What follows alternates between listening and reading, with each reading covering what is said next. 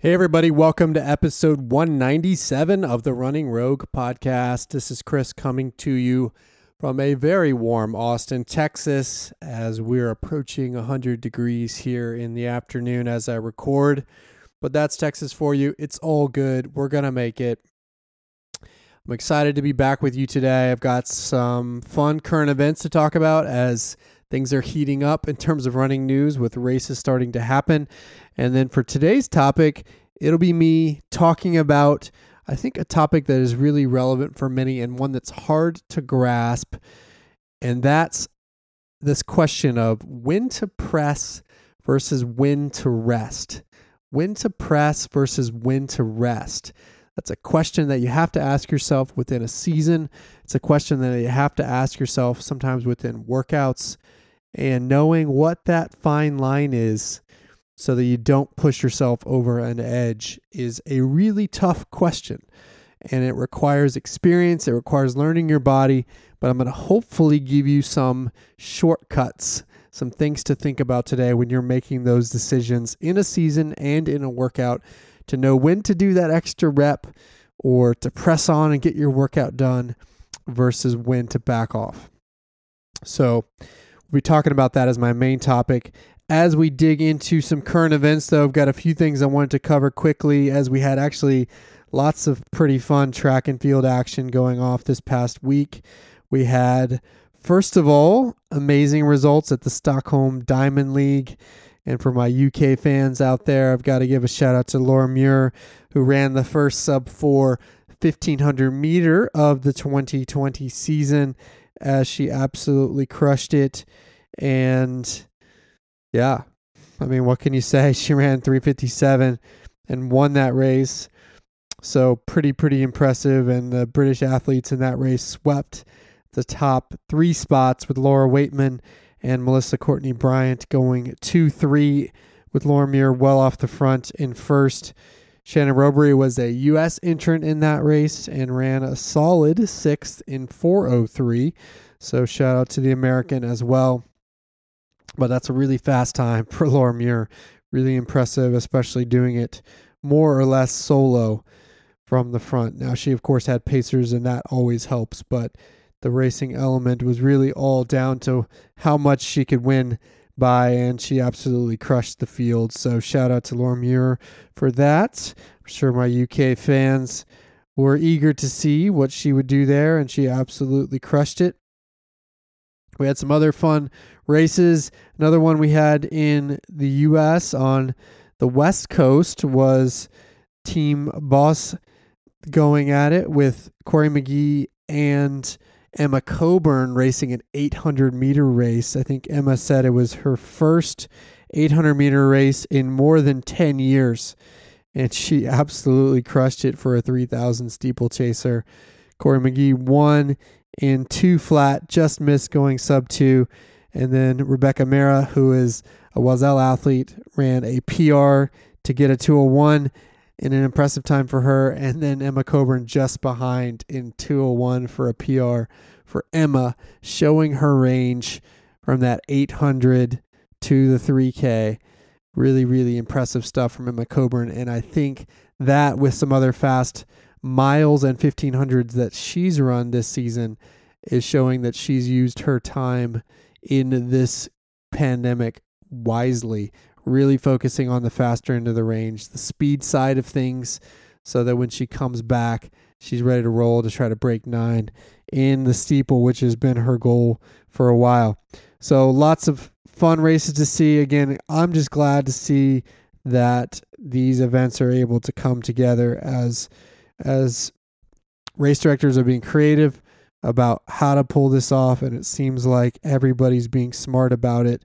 They're doing tests beforehand in order to make sure everybody's safe. And then, of course, they've got the measures in place on the track to make sure that people can be appropriately distanced that aren't tested. So, really good stuff. And I'm glad to see it happening. Glad to see these pros getting a chance to do some races even during this crazy and uncertain time. And there was a lot of other stuff, almost too many things to name as the events are really starting to pick up. across the world now at this point for all the elites. So that's been pretty cool to see. The other thing I have to mention after a couple of those highlights is to talk about the London Marathon Elite Field. We have, of course, on the men's side, pretty much going to be Kipchoge versus Bekele. That's your prime matchup. It's almost a match race between those two. I would bet that you'll have another athlete that can kind of get in there and mix it up, but it's hard to know who that will be. But on the women's side, the field is really fleshing out to be something that should be fun and fascinating. Of course, they've already announced Brigid Kosgei, the world record holder, is going to be there. She's, of course, the world record holder from that crazy time in Chicago in 2019. And now, as I believe I predicted, she's got three solid competitors, all who have run 218 or faster, including the world champion, Ruth Chepngetich, is going to be there. And then you've got Vivian Cheruiyot and Roza Dereje, who are also going to be there, all really fast. None as fast as Brigid Kosgei, but I also don't think that they've necessarily had the chance to really go for it. And especially with the new Alphaflys, you really don't know what it means to run a 218 with the new shoes that could easily translate into several minutes faster right away, even with similar fitness. So I can I can promise you that an athlete like Vivian Cheruiyot, who's a dedicated racer who's won London before, and Chepngetich, who's won the world championships, I guarantee you those athletes are going to be ready to give Brigid Kosgei a run for her money. I'm sure they'll have pacers. I'm sure they'll be going for a world record. That would be my estimation. And so it's going to be fun to see those four ladies going at it at the front of that race. And then for the Americans who listen, we had some cool announcements that Molly Seidel as well as Sarah Hall will be in this field field as well. I alluded to the fact that this could be Sarah's race of choice after running that half marathon PR in Eugene a couple weeks ago. And indeed, it has now become official that Sarah Hall will be going for, I'm sure, a marathon PR for her in this race after running that half marathon PR. And that's going to be exciting to see, especially after disappointing trials for her. And then Molly Seidel will be in this race. She made an Olympic team, finishing second in the trials right behind, behind Aliphine Tuliamuk in her debut marathon. And so now she goes to London in her only her second marathon to, ride, to try to run a fast time on a flat course in what will be a completely different marathon experience, I can promise you for Molly Seidel because in Atlanta, it was a, a race. It was on a hilly up and down course in Atlanta. Time did not matter. It was all about getting top three. And now Molly Seidel has to go to London and essentially time trial on a flat course. Completely different experience. It'll be interesting to see if she and Sarah are grouped together in a pace group to try to run something fast because who knows? I, I don't know what Molly Seidel will try to accomplish. I would suspect that Sarah Hall is going to be going for a big result, something in the low 220s. That may not be appropriate for Molly Seidel at this point. I don't know. So it'll be interesting to see where she slots into this field, but it's going to be a completely different, much tougher, I think, race experience for Seidel because she's not going to have that big pack around her and she's not going to be racing for an Olympic team. She's going to be running a time trial for time, and with those front women, gonna they're going to be well away, well off the front from Seidel's time. It'll be interesting to see how she slots in and how she can deal with essentially running a marathon time trial to try to run a marathon PR for her. I know she's got the talent but this will be a completely different experience and it'll be interesting to see how she handles it. But also an opportunity to run really really fast and to drop that that marathon PR so that she gets an opportunity to run a race like that as she's rounding out her experience before going back to the Olympics next year. So that'll be fun and fascinating to see. No doubt Sarah Hall will show up ready to roll. But can she put it all together as sometimes she struggles doing that on race day? And then can Molly Seidel handle a time trial type experience where it's all about time versus the race experience she had in Atlanta. We shall see, but that's all coming up in October. Exciting to see lots of storylines there coming together on both the men's and the women's side. So, those are my announcements for today fundraising action and then those London fields being announced. We will see how that shakes out as those races get a little bit closer. So that's that. Let's talk about the main topic today. As I mentioned in my intro, we're going to be talking about when to press versus when to rest. This is a tough, tough question to answer. And you get these questions as a runner all the time when you're trying to figure out how do I navigate that line between doing too much, building up too much stress, putting stress on yourself in a way that might cause injury or long term fatigue versus when it's time to back off, when it's time to give yourself that extra rest. And the other thing I want to be clear here is that rest, when I say rest, I'm not necessarily talking about taking a day off. Sometimes that's the right choice, but sometimes it's just a matter of backing off, maybe doing a run, but instead of doing a harder, longer, medium, long run, backing off to something shorter. So you're still getting in that blood flow that healing promoted by blood flow, but you're not taxing your system in the same way. So, rest can look like a lot of things in the context of this discussion. And so, just keep that in mind. When I use the term rest, I'm not necessarily talking about a day off. Sometimes that's the right choice, but sometimes it's just a matter of backing off and doing something that's not as taxing, that still promotes blood flow, that still promotes healing, that maybe gives you another modality for healing via foam roller or cross training or some type of active recovery versus just a pure day off. So, when I'm talking about rest, that's what I'm talking about. But first, before I dig into this, and I'm going to be talking about it in kind of two ways, I'll be talking about when to rest within a season, within a training cycle. And then I'm going to be talking about when to rest in the context of a workout. And we'll get to both things because those questions obviously manifest a little bit differently. But before I get there, I wanted to talk about the concept and just make sure we underscore critical principles of this stress and rest balance. And this kind of came up in an interesting way on my Clean Sport podcast. I was talking about Brad's, I was talking with Brad Stulberg, and Shanna Burnett was co hosting with me on two episodes ago of the Clean Sport Collective podcast. Highly recommend that one if you want to check it out. He's also got some really good tips in there on dealing with the stress of the pandemic. So would go check out that. I think it was episode 62 of the Clean Sport Collective podcast.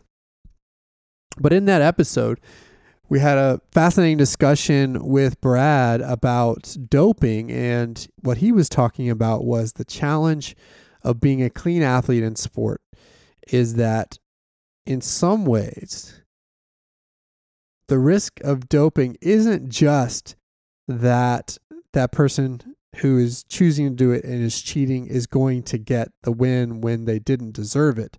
But there's also a risk that that clean athlete will see that person who's cheating, who's getting those victories instead, and will do things, turn themselves out in order to get there by overdoing it because they think they have to in order to get to that level. Because what you have is a person who's using drugs to basically do supernatural things. Because when you're on performance enhancing drugs, you're able to come back and do workouts more quickly because your body recovers more quickly and you might have some ongoing recovering happening even when you're pressing that the drugs are providing. And so when clean athletes see that and try to press to those same edges, they get injured. They end up in a place of burnout. They end up having to perhaps fall out of the sport because they couldn't handle the loads that the human body wasn't meant to handle. And so he was mentioning that as a challenge that with doping, not only is it a challenge that that cheater could end up as a winner, but there's also a challenge that those clean athletes will see that cheater and see what they're doing and able to do because of drugs in a supernatural way and or superhuman way and then they'll try to match that but they can't because as humans, there is a balance between stress and rest that is very fine. And you have to make sure those two things go hand in hand. Otherwise, you'll end up in a place where you get injured, you get burnout, you get lingering fatigue that might cause overtraining syndrome. And most importantly, perhaps you're not building fitness if you're doing too much stress all the time. And if and in running, we I think we struggle with embracing that concept, but we don't struggle it in other areas, which I think is kind of fascinating. If you think about weightlifting, for example, I think everybody pretty consciously recognizes that I can't go bench press every day. So if I go Monday bench press, Tuesday bench press, Wednesday bench press, Thursday bench press, if I'm constantly bench pressing, then I'm only tearing down those muscles. I'm not giving them space to build up. So, oftentimes, when people are cycling muscle groups with their weight training, they're naturally cycling through the different body muscle, sorry, the different muscle groups in order to make sure that you stress a muscle group one day, you give it a couple of days rest, and then you come back and stress it again so that that stress and rest cycle fits together. We see that in weightlifting. It makes sense to us. We know that if we're trying to do bicep curls and build the size of our arms on one day, that we can't go back the next day and do more bicep curls because you're too tired to, you're too sore, you're too fatigued. You know it's only going to be destructive. But for some reason, that same intuition doesn't carry over to running. We think that we can go out and hammer all the time. But the truth is, and Frank Shorter talked about it in a really, I think, profound way on last week's episode, is he talked about knowing those instincts of making sure you're staying, oh, you're pushing when you need to push, you're holding back when you need to hold back, you're riding that fine line of the edge so that you don't go over it. And that means working hard when you're supposed to work hard, which in his case, he said was only a couple of times a week outside of his long runs and then resting and recovering. Again, active rest, but resting and recovering on those other days so that you can put more into the hard days, get more out of the hard days. And then, even on the hard days, you have to know when to back off and when to press. So, that's a question that we're going to talk about today because I find that that may be one of the single most difficult concepts to teach as a coach, as a running coach. And it starts with recognizing it intellectually that the stress and rest balance is important. And then the next step is actually going and doing the work of executing on that stress and rest balance, on making those decisions and workouts to back off on this rep or to do that extra rep. Those decisions are coming all the time in running. And we have to know, we have to learn to discern when to back off, when to rest, and when to press. And I will say that I'm going to give you tips today, but that is not, it is not something that comes easily. And I want you to, to try to incorporate the words that I'm telling you today. Use this as a lesson to figure out that balance but then also know that then you got to go put it into practice and you got to feel it out yourself. You got to figure out how it works for you and make some bad decisions sometimes. Sometimes you're going to find that you overdo it. And even the most experienced athletes will do that because sometimes we get greedy, sometimes we let the ego get in the way, sometimes we let peer pressure get us out there for that other rep.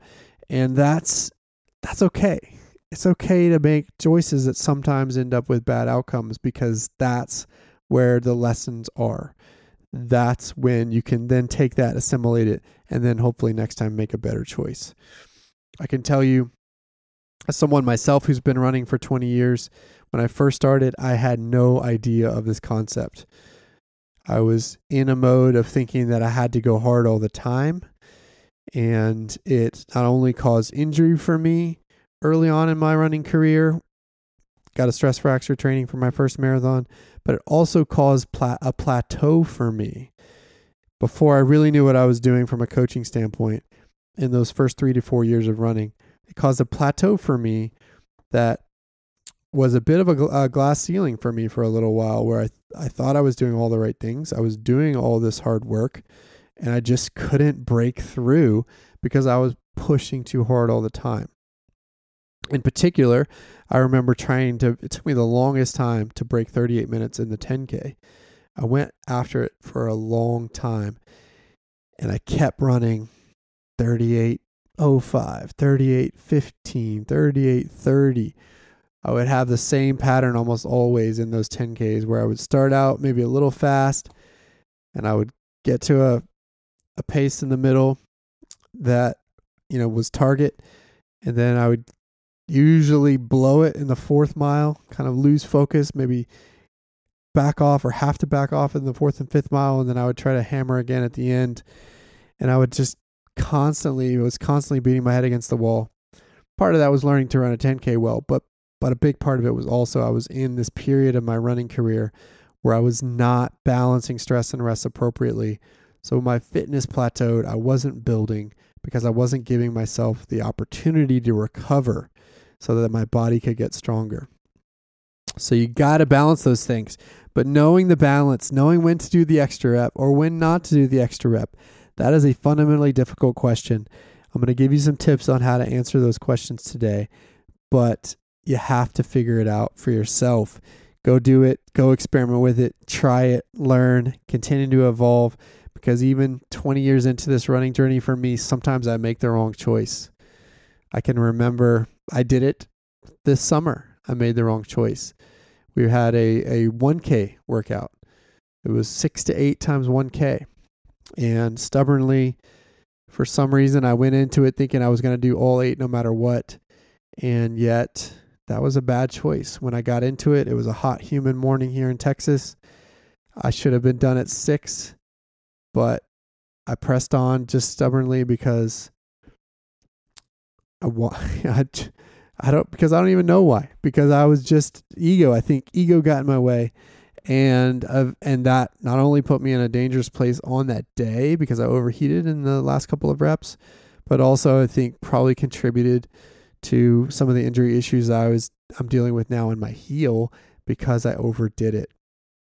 So you got to learn the balance, but again, you may not get it right, and that's okay. Learn and then reincorporate those lessons into future workouts and then keep learning and keep making mistakes because that's all a part of the process. But I can guarantee you that now I make far fewer mistakes on this than I did when I was 25 and relatively new to my running journey. So I'm going to give you some tips on what I've learned about make how to make this decision of when to press and when to rest. Here we go. First, we're going to talk about how to make these decisions within a season. Within a season, and I'm going to kind of frame this as you should back off when you should kind of back off when, or you should err on the side of being conservative when. And so I'm going to give you some examples of when you should back off in a season. And the first one is all about timing. When you're early in a season for something, and by season, I just mean a training block. If your season is I'm training for this half marathon, or maybe you have a season where you're dealing, where you're trying to prepare for a 5K or 10K, or maybe you have a virtual race planned on the calendar later this fall. So I'm talking about a training season, and that might be a three month window, it might be a five month window. But you got to know within a season when to make those decisions to press versus rest. And one of those is just dependent, or one of those variables is just dependent on the timing of where you are in the season. Are you in the early part where you're just trying to adapt, trying to get into the mode? Or are you in the throes of it where your race is coming, you're in that peak mode, and it's time to really gear down? So that's really the first variable. When in doubt, back off if it's early season. When in doubt, back off if you're early in the season. I'm convinced as a coach that part of peaking as an athlete, part of peaking on your goal race date is knowing this very question knowing when to back off and when to press. And when you're early season, one way of telling your body that it's not time to go, that it's not time to peak, is by making those decisions to back off, to err on the conservative side. And when you're in peak mode, which depending on your race distance, it might be three to six weeks out from a marathon, it might be two to four or five weeks out from a half, it might be two to four weeks out from a 5K or 10K.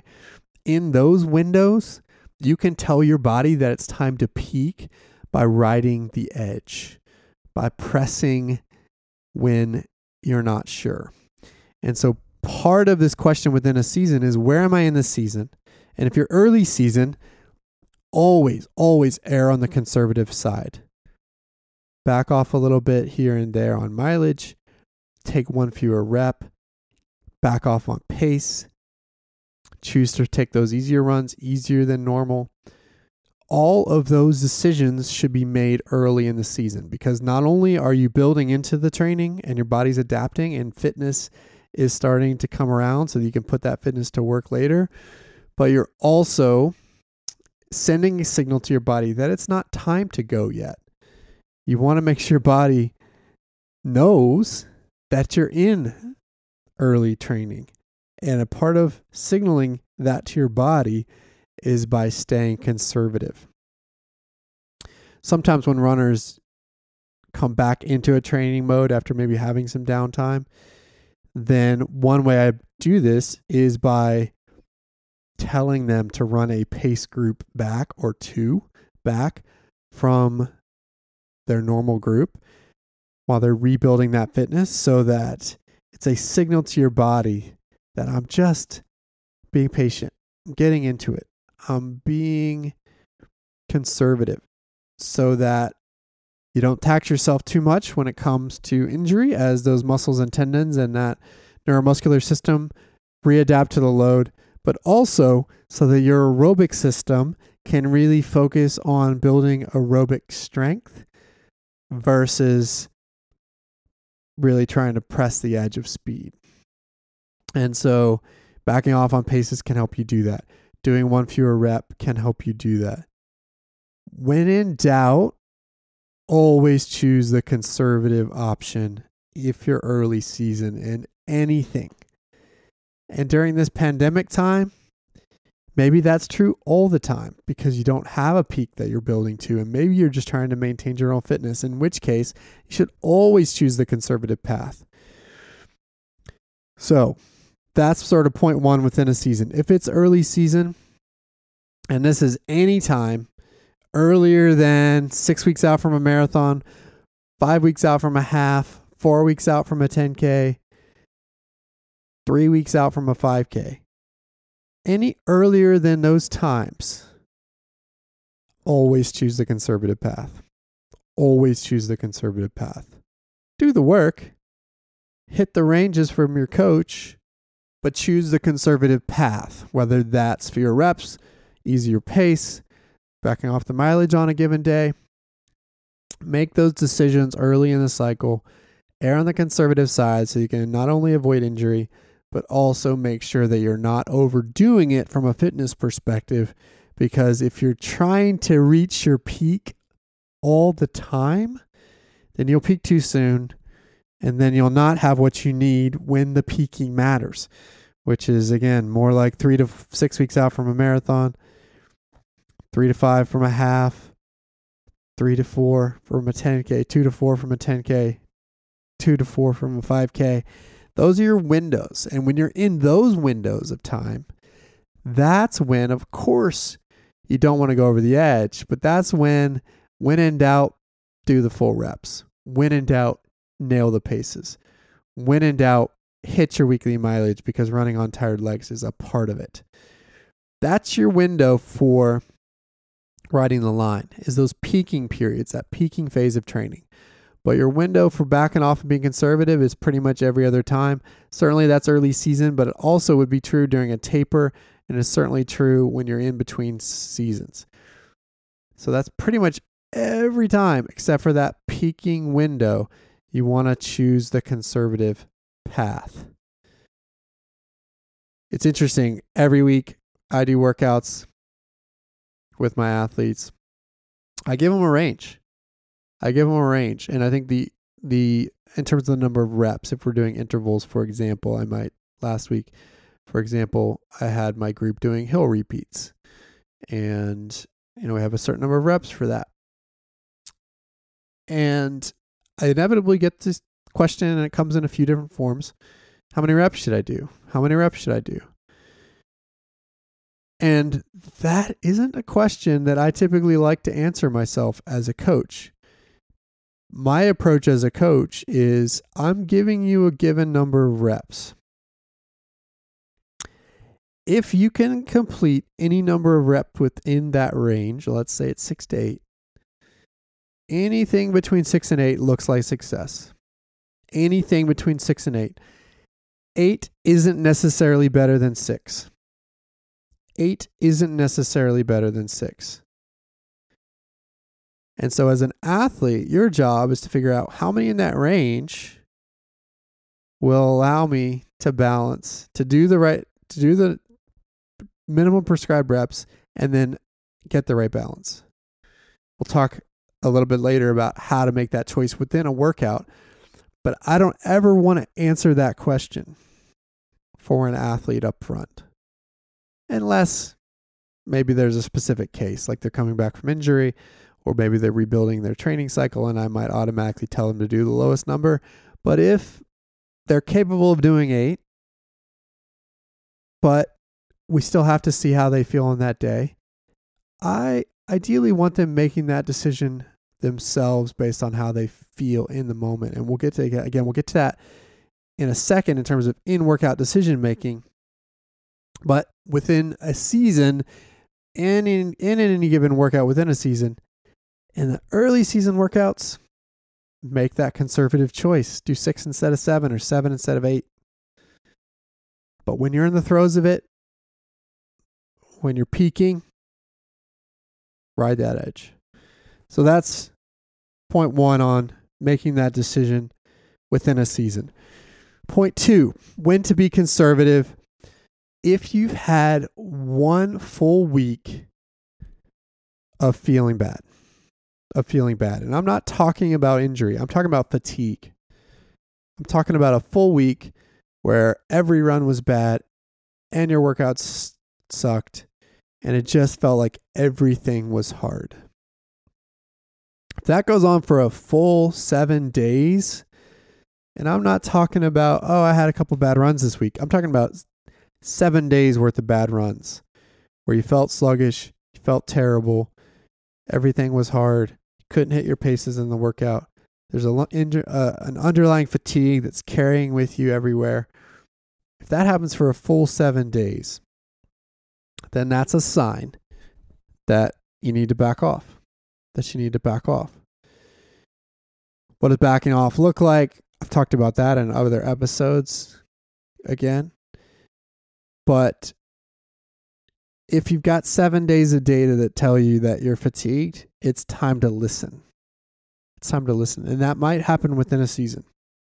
And there will be a lot of people that think, well, if I if I back off now, then I'm going to miss critical work that I need to get ready for my peak race.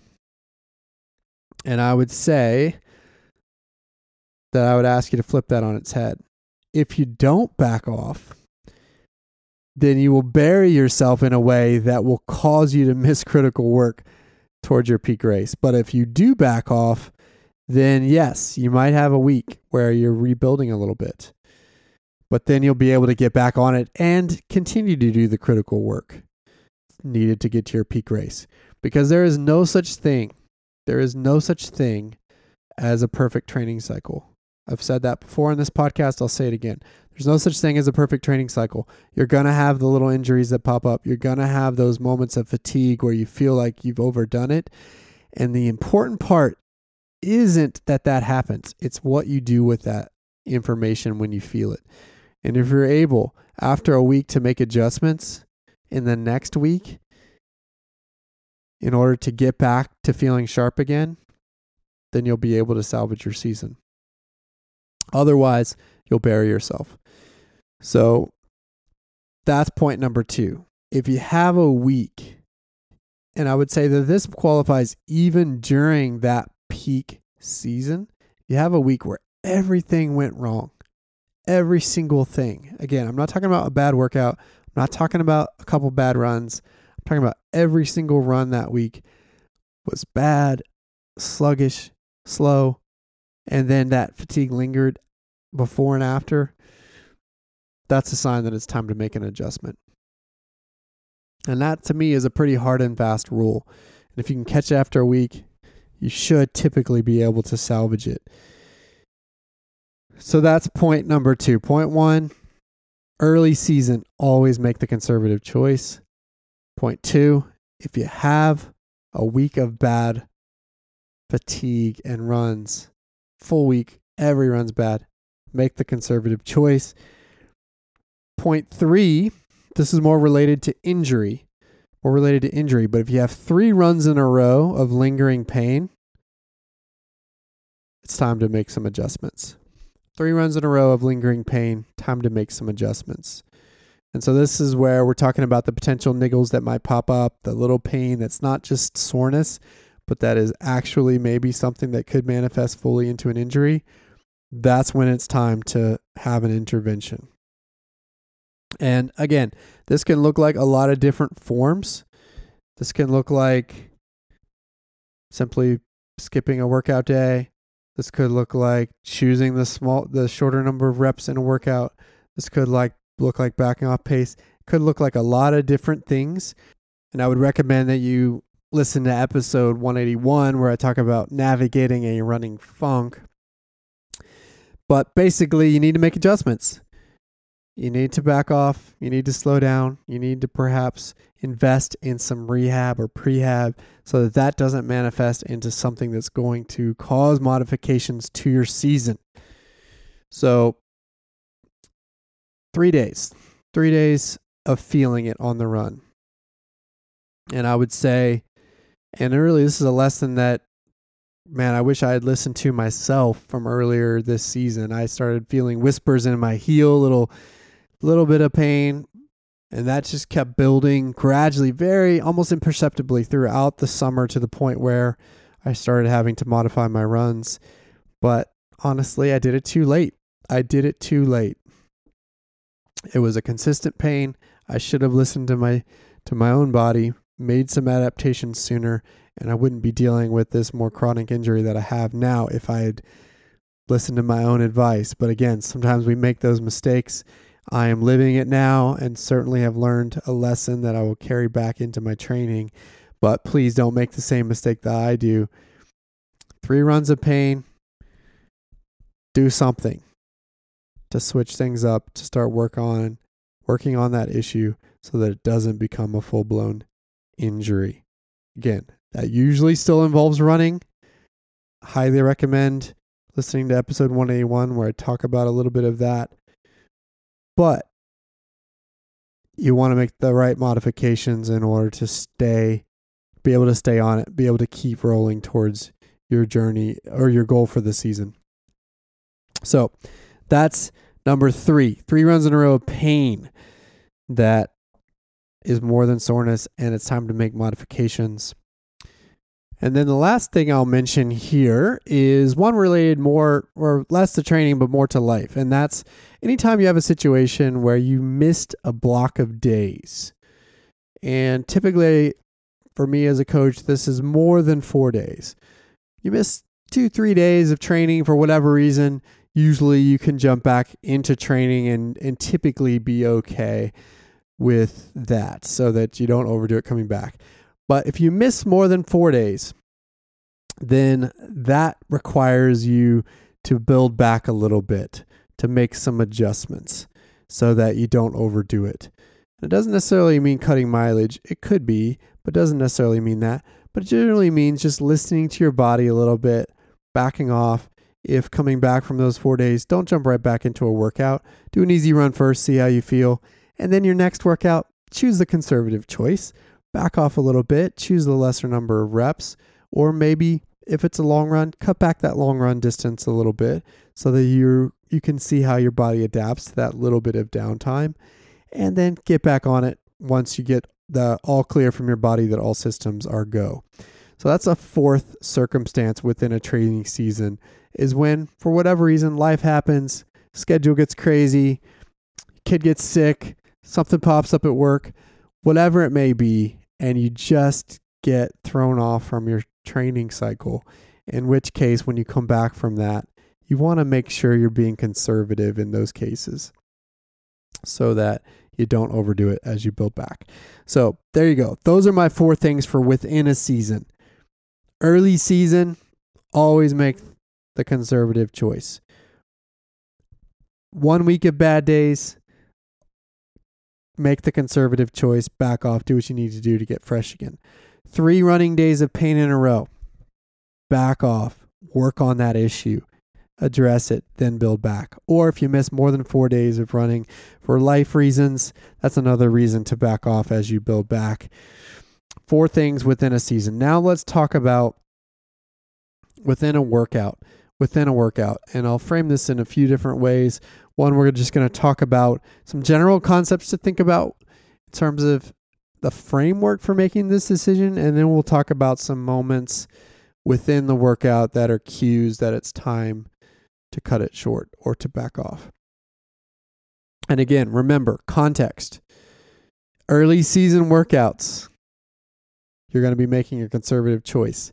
Peaking mode, generally, you want to be at the edge, so you want to choose the max choice. You want to be more precise on pace, right? So we've already set that framework. But let's talk about kind of this concept within a workout generally. And the first thing to to discuss really is understanding the purpose of the workout, understanding the purpose of the workout. There are some workouts that are about being on the edge. Typically, they're more aerobic endurance strength oriented.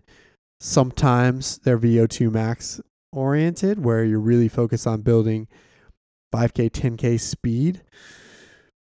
But there are different types of workouts, and you have to know going into a workout what's the purpose here? What's the purpose here? Because that sets your framework for decision making about how many to do, about how many reps to do. So think about that going in, you know, and ask yourself based on the purpose of this workout, is this a day to press or is this a day to hold back to make conservative choices? And so I'll give you some examples here right now, my Wednesday morning group here in Austin, we call them the Rogue Morning Show. They just came off a big base building block we did over the summer, most of them anyway, that we did called the Summer of Miles. And then we rolled into from there, we're backing off mileage a little bit and we're going back to fundamentals on speed development. And so we've got about a six week block where we're really focused on working on speed again with them. And so we're doing some higher end workouts that are focused on turnover, typically with more rest. Typically with a little bit more rest built in so that you can get full recoveries and then really focus on those intervals because we're trying to work on raw speed. And so a workout like this, like that, is a workout where you want to stay away from the edge of fatigue. Yeah, you're going to be doing fast work. Yes, you're going to be tired from the work. The point of the workout is to work on raw speed, neuromuscular recruitment, so that you can be faster. And it's not beneficial to continue a workout like that when fatigue starts to set and when your form starts to break down, when things start to get ugly in terms of you being able to do the workout in the prescribed paces. So if that's true, if you know that going into a workout, then you're gonna you're gonna frame your workout a little bit differently. You know, maybe it's six to eight reps, but you're gonna really focus on doing those reps in a way that allows you to finish feeling still controlled, relaxed, and smooth at pace. Yes, you're going to be running fast. Yes, you're going to be getting tired.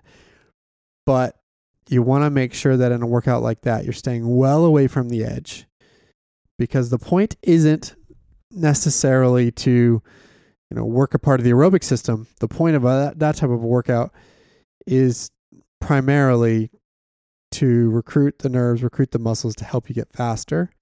And you do that most effectively when everything is put together. So in a workout like that, with big rest, maybe with higher end paces, again, all it takes is a little bit of stimulus. Frank Shorter mentioned this last week a little bit of stimulus to get what you need. You don't have to go over the edge.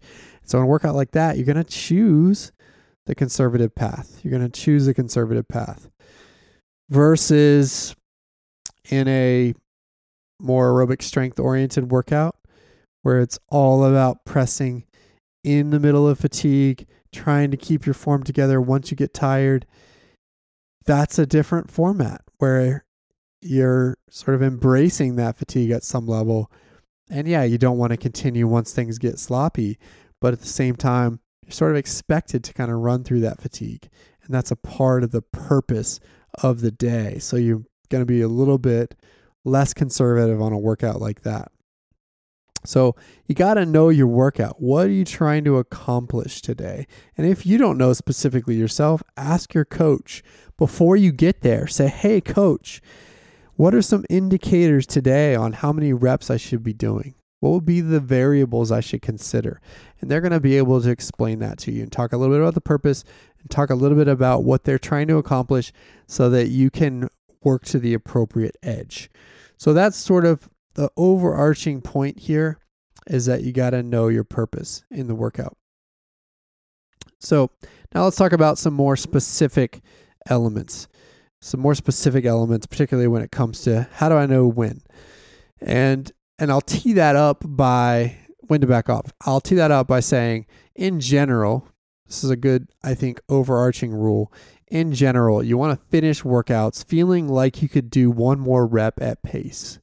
Feeling like you could do one more rep at pace. So if you've got a 12 by 400 workout and maybe maybe it was a 12 to 16 by 400 workout and you get to that 13 rep and you and you know you could do one more but you're not sure if you could do two more then that's a sign to stop again this requires some learning some feel but you should always finish these workouts typically feeling like you could do one more. And learning that balance learning those signs isn't easy and takes some experience but you kind of know you kind of know where you are. You kind of know when you finish a rep are you are you on the limit?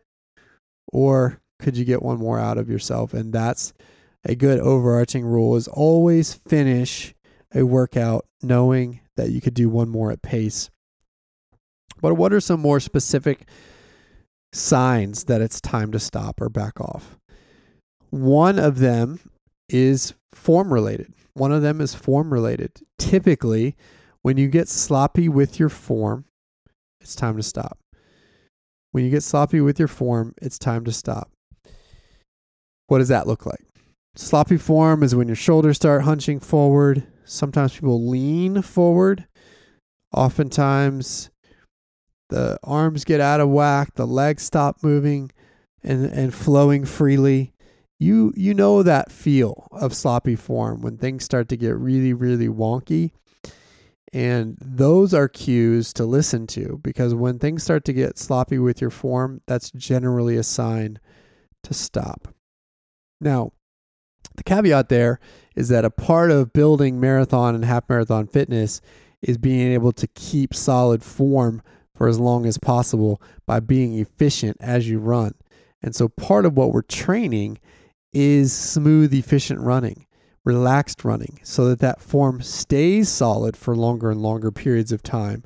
And so part of your mission in most workouts is to is to keep that form in check, is to use your mind to stay relaxed with your body, head, shoulders, arms, legs, all the way to your toes so that you can do more reps and be comfortable about those reps. But there are sometimes where we miscalculate, or there are sometimes when you get to the limit anyway. And that's when you know when you start to get sloppy with your form, it's usually time to call it. Because in those cases, sloppy form not only does it potentially lead to injury because you're doing wonky things with your leg, maybe compensating in some way for weaknesses or fatigue that could cause injury, but typically you've also gone outside the purpose of the workout. You're no longer accomplishing what you were supposed to accomplish when the form gets sloppy. And so that's a time to recognize the sloppy form and to call it a day. Call it a day. And if you have a coach in front of you, you can talk to them about it. But if you don't, make the decision on your own because running reps on sloppy form isn't going to get you anything. And at, at best, and at worst, you'll end up with some sort of injury. So, sloppy form, telltale sign to stop or back off. Another sign is when the paces start going in the wrong direction. When the paces start start going in the wrong direction. Typically, I like athletes to execute workouts in progression. So even if I tell you, go run, let's say that same workout, let's say 12 times 16, uh, 12 to 16 times 400 meters at 5K pace. 12 to 16 times 400 meters at 5K pace even if I tell you to run 5K pace for every rep, typically it's best to execute that that workout in progression in some way. Start a little bit slower than 5K, work down to 5K pace, hold 5K pace, and then maybe in those last one or two reps, get a little bit faster than 5K pace. Progress through workouts. It makes sense in so many ways. First of all, because if you progress, you're allowing your body to warm up in a way that allows you to relax and be more efficient when you get to those paces. It also that proper warm up allows you to prevent injury. The other thing it does is it helps you dial into pace more effectively. Many people make the mistake of going way too fast on those early reps because they're eager and they're fresh and then they get buried in a hole because of that. But if you start conservatively, if you miss slow, as I like to say on those early reps, that allows you to figure out and create a gauge for your pace and then feel that pace out gradually if you make small changes in effort to allow you to dial into that pace at some point, hold it, and then press at the end when it's time. So it allows you to execute that workout from a pace standpoint more effectively if you start conservatively. And then the last thing it does is it ingrains in you this idea of starting slow, finishing fast, that also typically becomes important on race day. Most races, 10K or longer, you want to start more conservatively in mile one, sometimes more than mile one, and then work down to a target pace and then hopefully kick at the end. Negative splits and even Kipchoge can tell you in the marathon, negative splits typically are the most effective way to run a race, even if it's subtle. And so by executing negative splits in a workout, you're also creating this muscle memory as well as mental memory of how you should be executing on race day that can then translate to those important goal setting days.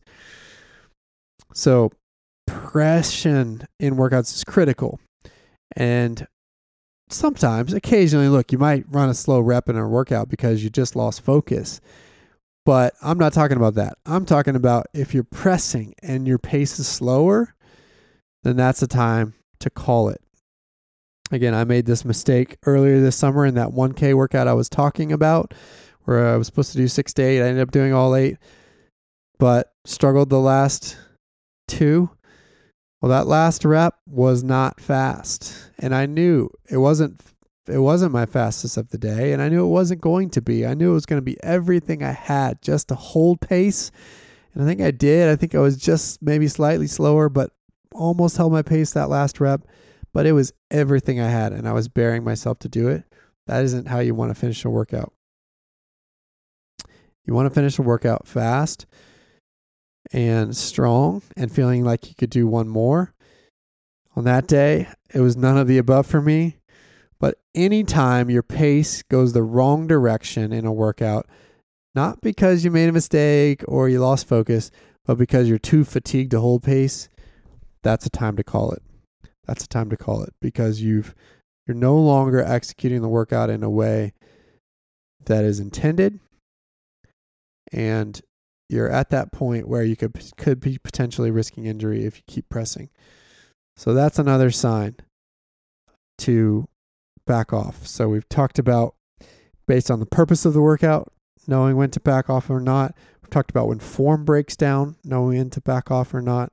We've talked about when your pace goes the wrong direction, that's a sign to back off or not. And we've talked about that famous, as you may have heard it before, one rep rule finishing a workout feeling like you could do one more rep. And then I've got one last thing to talk about. And that's a mental threshold. There are times when we show up, wake up, get out there to go run, and maybe we're dreading a workout for whatever reason. That happens. We might be dreading it going in. Generally, especially in the throes of a training cycle, I tell people to get out there anyway because you never know what's going to happen when you start to move your body. Oftentimes, things turn around for you. But if you ever at a point in a workout where you just don't want to do it anymore, where you're mentally done, you're not having fun, to me, that's a sign to call it too. That's a sign to call it too. Because if you're listening to this podcast, if you're listening to me talk about this topic, pretty esoteric topic for an hour, you're a committed runner. You want to get better. You've got big goals that you want to tackle. Motivation is not your issue. If you're having those thoughts, it's a sign that you're at the edge of burnout or that maybe your body's telling you something that your mind's picking up on. Maybe you're not fully aware of the reasons. Maybe you're not fully in touch with the why you just feel like you're in a funk or just don't want to be out there. But if you're as motivated as you are to listen to me talk for an hour, to go out and do the types of hard workouts that I talk about, and you get out there and you move your body and you get through half the reps, and you haven't somehow found that love or found that passion or f- kicked it into gear, which 99.9% of the time happens for most of us when we just go out and move and get that first step under our belt. If you're still at a place where you just don't want to do it, where it just feels hard or you're not having fun, call it. Call it. Doesn't mean you have to stop running altogether. Maybe you just want to go finish an easy run if that's what you feel motivated to do. But if you're in that place, that place of just lack of motivation, that's another sign to call it. Because your body is maybe not physically telling you anything that you can that you can tune into, but somehow it's signaling signals to your mind, or maybe there's stress that's over your head that's causing that lack of motivation, whatever it may be, there's something imperceptibly that's just giving you that lack of desire. And I want you to listen to that lack of desire because it's a sign that you need to back off for whatever reason. And again, if that lasts longer than seven days, then there's something else to look at and you need to dig into something deeper. But maybe the next day you're good. Maybe the next week the workout looks great, feels great, fine. You have all that motivation. It's likely a one off situation. Cut it short, call it a day, go run easy the rest of the time. Maybe cut your run short, mix it up the next day, find some fun out of that situation and then live to fight another day. That is another sign. So we've talked running form, we've talked your times, and we've also talked about just the mental side. If you're not feeling it, just call it. That's okay. Live to fight another day. This is a long term game you're playing. Your journey in this game not only lasts five months, perhaps building up to a marathon, including the base phases, but it's going to hopefully be something that lasts a lifetime, like Frank Shorter was talking about. And so, when in doubt, when you're not motivated, when you're not having fun, call it. That is a sign. And that's okay if you need to cut it short on that day. So that's another sign. Form, pace going the wrong direction, and or you're just not having fun. And again, finish all of these workouts like feeling like you could get one more rep done. Because even in the peak season, peak part of your season that I talked about where you should be riding that edge, you should be able to get to the max reps in that case and still feel good and strong because you're at your peak of your fitness, you're ready to roll. Even as the fatigue building, you've built all the tools to counterbalance that to work through it. And so you should still be able to get the work done and feel like you could get one more rep if you've got a coach that's giving you the right load. So that's that's the last point, which is listen to your mind. Motivation is a great indicator of of what you need to do in life. And so listen to that as well.